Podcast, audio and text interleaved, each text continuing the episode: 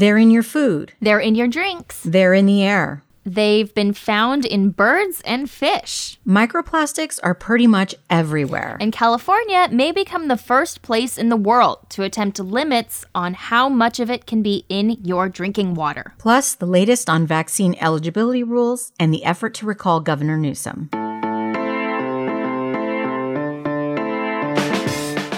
Welcome to California State of Mind from Cal Matters and Cap Radio. I'm Nicole Nixon in Sacramento. And I'm Elizabeth Aguilera in Colorado this week. What brings you to Colorado, Elizabeth?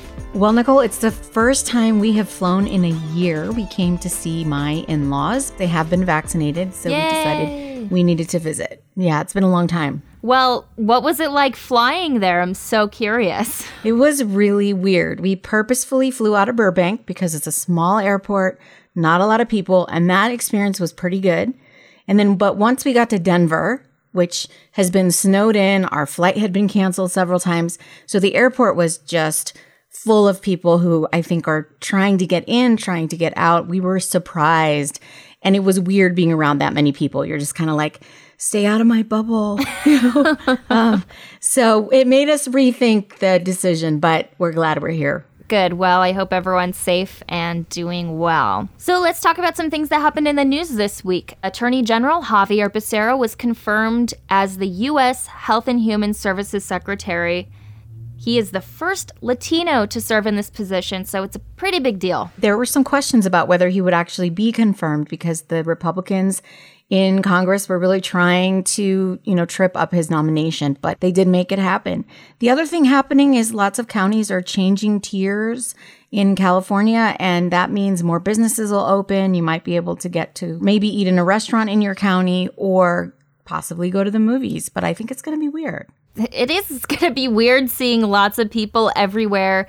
Um, as people get vaccinated, it's like we're thinking about maybe going back into the office for the first time since the CDC says that people that have been vaccinated can hang out without masks together. So that will be a weird transition for folks when we get there, right? Yeah, definitely going to be a transition to be in the same spaces again like we used to be before. If you're not in a crowded airport, that is. That's right. The other thing going on is recall signatures are in. So now is the waiting game for those signatures to be verified. And we are going to hear more about this later in the episode from Cap Radio's Chris Nichols. So stay tuned. So, microplastics can be found in just about anything we eat and drink, even in the air we breathe. It's a problem across the globe, but California is looking to implement the world's first ever guidelines for how much microplastic is allowed in drinking water. That's despite the fact that there's no standard method to test for microplastics and no scientific agreement on what happens when you actually breathe and ingest them. Cal Matters environment reporter Rachel Becker has a story out about how the state is planning for possible new restrictions, but they won't have the force of regulations. Welcome back, Rachel. Thanks for having me. So, I want to start with a really basic question about this. Tell us what microplastics are and where can we find them? So these are tiny pieces of plastic that basically range from the size of an ant to microscopic, and they are everywhere. They're in the air, they're in the water, they're in our food, they're in pristine national parks, in the Arctic, in Antarctica, they're in whales, seals, seabirds, and even human placentas. So really everything. Wow, that's scary. So, are we eating these microplastics? Are we breathing them? How does this work and how many are out there? So scientists are, are working hard on figuring out just how many microplastics are getting into human bodies. And it's really kind of, it's hard to tease out how much we're eating, how much we're breathing, how much we're drinking. But some scientists have tried. And um, one group in the Netherlands estimates that kids take in more than 550 particles a day on average, and adults take in more than 883. Uh, and there's another study that estimated people consume tens of thousands of microplastics every year. So I think there's really no doubt that these things are getting into our bodies, but the big open question is, you know, what are they doing once they get inside and how much is too much? Is there any idea how bad the problem is here in California? That's something the state is working hard on finding out. We really don't know yet. Uh, a state law in 2018 asked for four years of testing and monitoring. That hasn't started yet, but hopefully by the end of that, we'll have a much better idea of just how widespread microplastics are. You wrote that the state is the first to try to tackle this in the nation, but also in the world.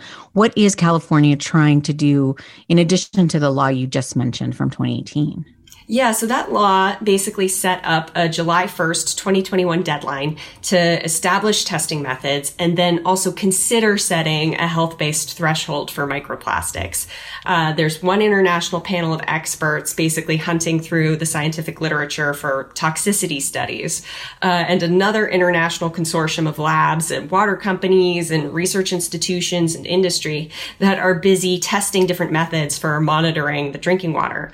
And everything's being coordinated out of the State Water Resources Control Board and the Southern California Coastal Water Research Project, which is a public agency. They are really pushing to, to meet this deadline. So I think in the next couple months, we'll have a better idea of the best ways to look for these and also, you know, a first kind of hint for how much is too much in drinking water. And do you expect enforcement mechanisms to be involved? Or do you think guidelines, regulation? What does this look like for microplastics? Yeah, it can take years to really set an enforceable standard for drinking water contaminants. The hints, though, are that this health threshold is unlikely to be an enforceable standard. It's unlikely to carry the weight of regulation. It's probably going to be preliminary guidance just to kind of contextualize the results that the testing reveals so that Californians can understand what that means in terms of health effects and water companies can understand what that means in terms of health effects. So it's most likely to be guidance rather than something, you know, strict and enforceable.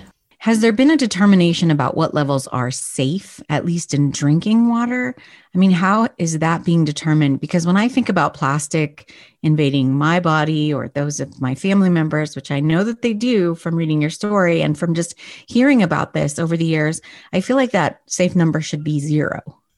Yeah, we really don't know yet what the safe number is. Um, you know, there have been studies in animal models uh, where rodents fed microplastics have changes to their immune systems and their heart tissue. Mice that ate microplastics had lower sperm counts, and the ones that ate really high doses also had more abnormal sperm. Again, in animal models, they can pass through the gut lining and cause gut inflammation, but people are a lot more complicated than mice. Uh, and we're exposed to a lot of plastics and a lot of other chemicals just in our day to day lives. So the challenge is really expanding those findings in lab animals to uh, guessing at the effects in people, and then also separating out the effects of microplastics specifically from every other chemical we're exposed to. So scientists are hard at work at that, but uh, it's really too early to say. This law deals specifically with drinking water here in California, but have we seen any restrictions on microplastics, you know, in other consumables or other areas? Yeah, California passed a law about five years ago banning microbeads, the little scrubbing beads in things like uh, facial scrubs uh, and toothpaste. But these st- things can still get into the environment, you know, from synthetic clothing or rubbing off of car tires or just crumbling plastic waste. So um, it's really it's it's a tough uh, situation to deal with without just like cutting off the flow of plastics and the use of plastics. This story made me think about whether bottled water is any better. I know I often default to bottled water over tap because you think about the things that you hear about tap water, like lead and mercury and metals. So, is it actually cleaner and safer, like most people think, or is bottled water just as bad? Bottled water uh, seems to be worse than tap water when it comes to microplastics. So, um, I know one study estimated how much people were taking in microplastics, and they found that folks, they estimated estimated that folks who were drinking mainly bottled water might be taking in an extra 90,000 microplastics annually, uh, compared to 4,000 microplastics for people who drink tap. Rachel Becker, environment reporter for Cal Matters. Thank you so much for being with us today. Thank you. Nicole, this is so strange, isn't it? That we all have plastic inside of us. We're breathing it, we're eating it. I definitely want to see some sort of regulation. It's very, it's creeping me out. Yeah, it's pretty gross to think about. The other thing that I was thinking about is it just, this is such a California thing, right? To try to be the first to get a handle on this, even though it's something that everybody is still trying to figure out, right? That's right. Okay, coming up, if you're still not sure when you might be able to get in line for the COVID vaccine, we'll have the latest on eligibility rules. And Gavin Newsom starts the fight in earnest to keep his job. Stay tuned for more California State of Mind.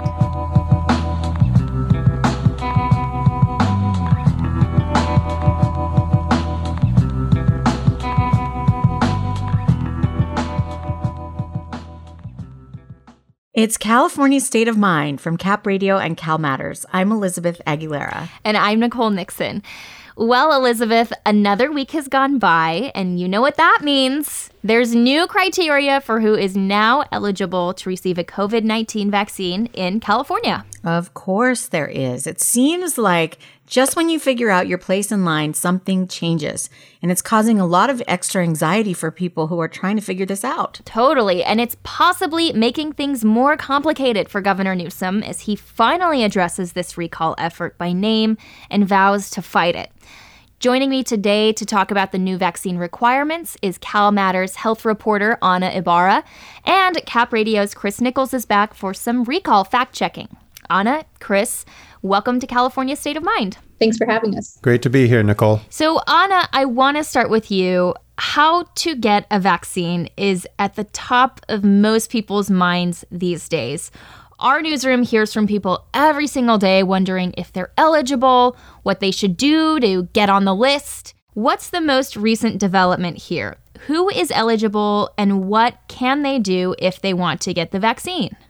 Yeah, so this week, millions of more Californians became eligible, about 4 million people, people with underlying conditions, um, medical conditions, and disabilities.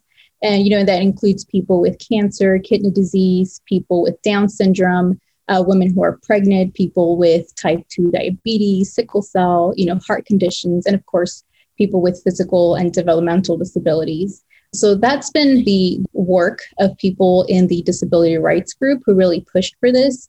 But late last week, we also saw that other essential workers were added to the list. That includes people um, like transit and airport workers and people who work and live in congregate settings, including homeless shelters. So many more people who became eligible. Of course, being eligible only means you can start trying to book an appointment, right? It doesn't necessarily mean you get an appointment right away. So people who fall under this list, they can check with their provider, go on the MyTurn website and check for an appointment there. I think the MyTurn website now links to local pharmacies. So, you know, you kind of can go pharmacy, the community clinic route, the larger vaccination site routes. There's also a number there if you feel more comfortable, you know, calling in. I want to talk about the health issues and the people, you know, with heart disease, things like that that were added this week. Advocates for people with disabilities have been concerned for a long time that they would be left behind, right? Do they feel that this addition is enough to address their concerns and the people who really need to get vaccinated? Yeah, so I think, you know, many will tell you that this should have been the case many weeks back. Uh, but we are starting to hear from people who have uh, were able to secure a shot um, this week or at least an appointment. Um, that said, you know, I've also heard from people whose uh, family members are maybe more fragile and you know can't leave their home so they're wondering how exactly does their family member get a vaccine um, you know i've checked the uh, state's website for information on this and the only thing i was able to find was um, you know check with your provider or your county for um, options so i think there are still some questions and some barriers uh, for at least some people within this group well another issue here is more possible line cutting, right? Because you are not required to prove that you have cancer or prove your BMI right. So this has already been a problem. Are there concerns that there could be more line cutting now? Yeah, for sure. I mean, that's raised some red flags. You said this could potentially make cheating that much easier. That said, many counties were already moving to uh, allow for self attestation even before the state came out uh, with their guidance. And, you know, I think when we think about it, the first thing that comes to mind is, well, yeah, well, people are going to find a way to cheat. But uh, you know, I've heard from county health officers who've said, well, this really uh, might be the best route because, you know, we have to uh, keep in mind people who don't have a primary care doctor. If you do require a doctor's note, then then you have possibly flooding doctors' offices, right? People searching for that note. So I think this way you do have a more accessible uh, uh, route for people. So many more people became eligible this week. Have we seen a backup on the My Turn website? Like, is it suddenly very difficult to get an appointment? Have, have I don't know if you've seen this at all this week.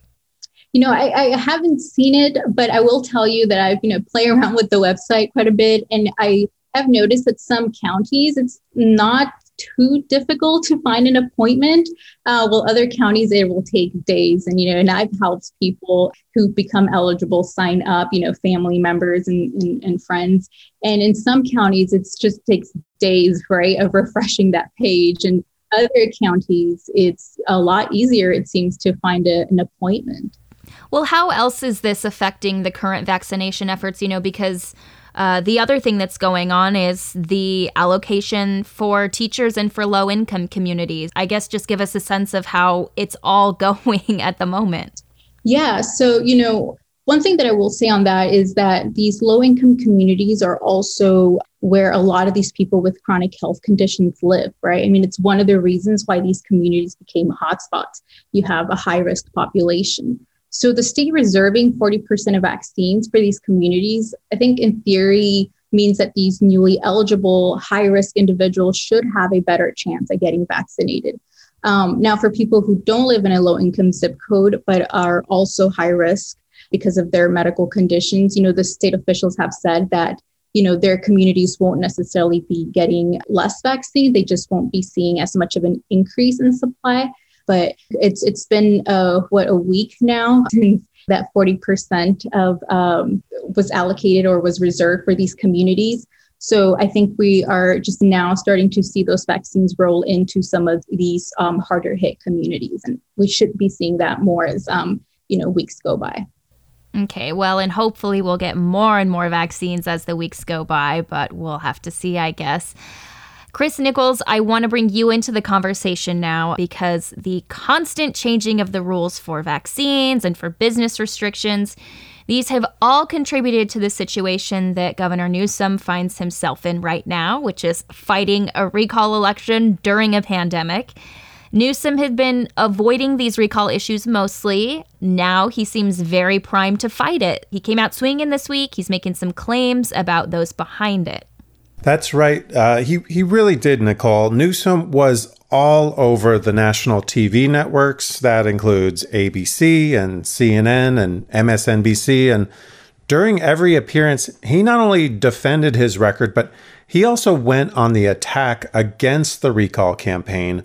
And he described its leaders as anti immigrant or connected to right wing militia groups, and also as supporting QAnon conspiracy theories. We have a, a clip from him uh, on The View from earlier this week. Well, the chief proponent of this, and, and, and, and forgive me, this is just objective truth. The chief proponent of this recall petition uh, supports uh, putting microchips into migrants, uh, into immigrants. Uh, the other proponents, the chief, the top 10 proponents, the people that are behind this, are members of the Three Percenters, the right wing militia group, the Proud Boys, supported the insurrection, uh, are folks that quite literally, enthusiastically support QAnon.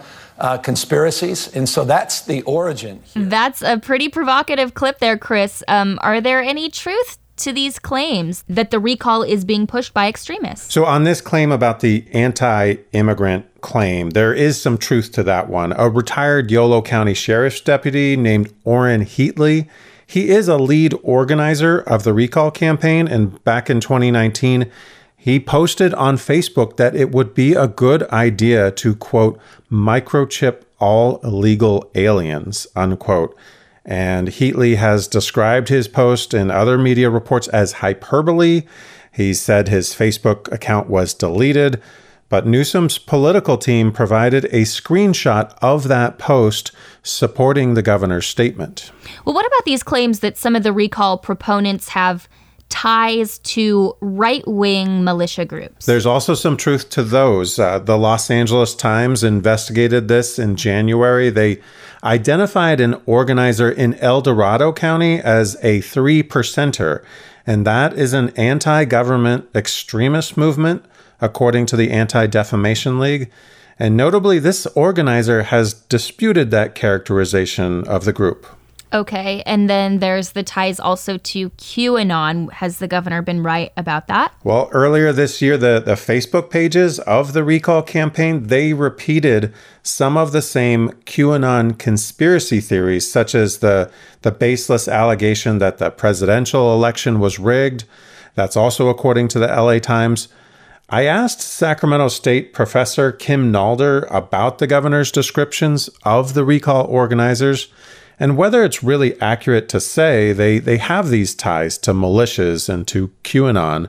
And Nalder studies political psychology, she studies disinformation, and she's also spent some time looking at the images from those recall rallies and the, the signature gathering events.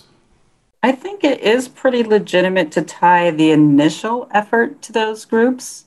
You do see people wearing the 1776 gear, which is associated with the three percenters, um, the Betsy Ross flag, which is also associated with the three percenters, and Q flags as well. I, I think it becomes, you know, less persuasive when you get to kind of the current movement, which has expanded far beyond those groups. So, one thing to add Randy Economy, he's a senior advisor for the recall campaign. He told me this week that the campaign denounces all forms of violence and extremism. He he tried to downplay any ties organizers or leaders have to militia groups or to anti immigrant comments, saying those are not representative of the overall recall effort. I was curious about that, Chris, because anybody can sign these petitions, right? Newsom has had such a tough year. He's been uh, imposing all these restrictions on business owners, like kids have been out of school for so long there are Democrats out there who have signed these uh, recall petitions, right? You have asked political observers what they think of these attacks by Newsom tying all recall uh, supporters to extremist groups. What are they saying about this? Well, I think that they are saying one that it's a smart move politically for for Newsom to do this, but I think they feel that again, there's some truth to to what Newsom is saying, at least for some of the leaders, some of the organizers early in the in the recall effort, but but by no means do they think that the broader group subscribes to these far right militias or really believes in these QAnon conspiracy theories. So they do draw a line between the two things. I did speak with Sacramento State political science professor Wesley Hussey. He's tracking this recall I think it's politically smart. The state is very anti Trump, the state is very democratic, it's very liberal. And if he can make the public feel like the recall movement is only being supported and led by far right groups, California would overwhelmingly reject the recall.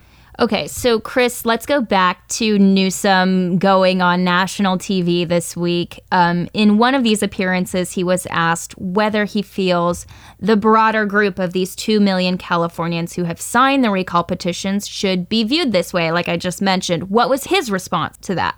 Right. And I think it is important to just reinforce the point that, again, there are plenty of Californians, uh, Republicans, independents, and Democrats who have signed these recall petitions and by no means do all of them subscribe to these conspiracy theories or the far right groups.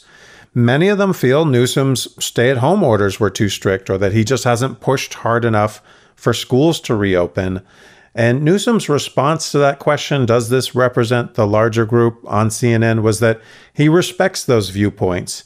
He added the quote, In hindsight, we are all experts. That's Cap Radio's PolitiFact reporter, Chris Nichols. Thank you so much. Thanks, Nicole. And Cal Matters, Anna Ibarra, thank you for joining us as well. Yeah, thank you.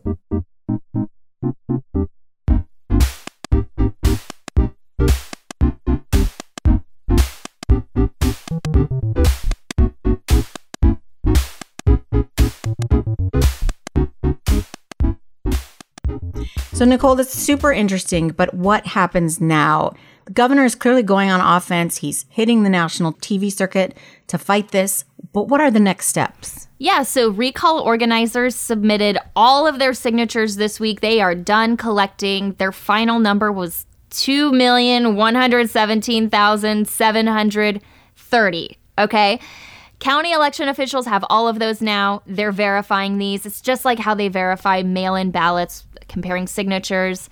As long as they find about one and a half million valid signatures from registered voters, this will go to the ballot. And we should find out if that will happen by the end of April. Right around the time everybody actually knows whether their kids will be back in school by the end of the month, right? Right. And you can imagine just how intense things are going to be when we find out if this will go on the ballot. All right. And that's California State of Mind for this week. Next time, two college journalists join us to talk about their recent story digging into policies and diversity in campus police forces statewide. That's next time. Thanks for joining us this week. Elizabeth, stay safe, travel safe, and don't get snowed in in Colorado.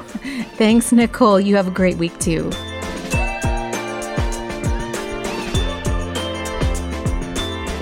California State of Mind is a collaboration of Cal Matters and Cap Radio. It's edited by Tess Vigeland and produced by Jen Picard. Sally Schilling is our executive producer. Devin Cortan is the technical director. Chris Hagen is our digital editor. Margarita Noriega and Chris Bruno are our masters of marketing. Our social media is run by Emmy Gilbert and Courtney Fong. Nick Miller is editor at Cap Radio, and Joe Barr is our chief of content. Dave Lesher is editor at Cal Matters. Our theme song is Mellifera Ligustica by Isaac Joel. Thanks for listening to California State of Mind. See you next week. Support for California State of Mind comes in part from Sierra Nevada Brewing Company and from Sutter Health.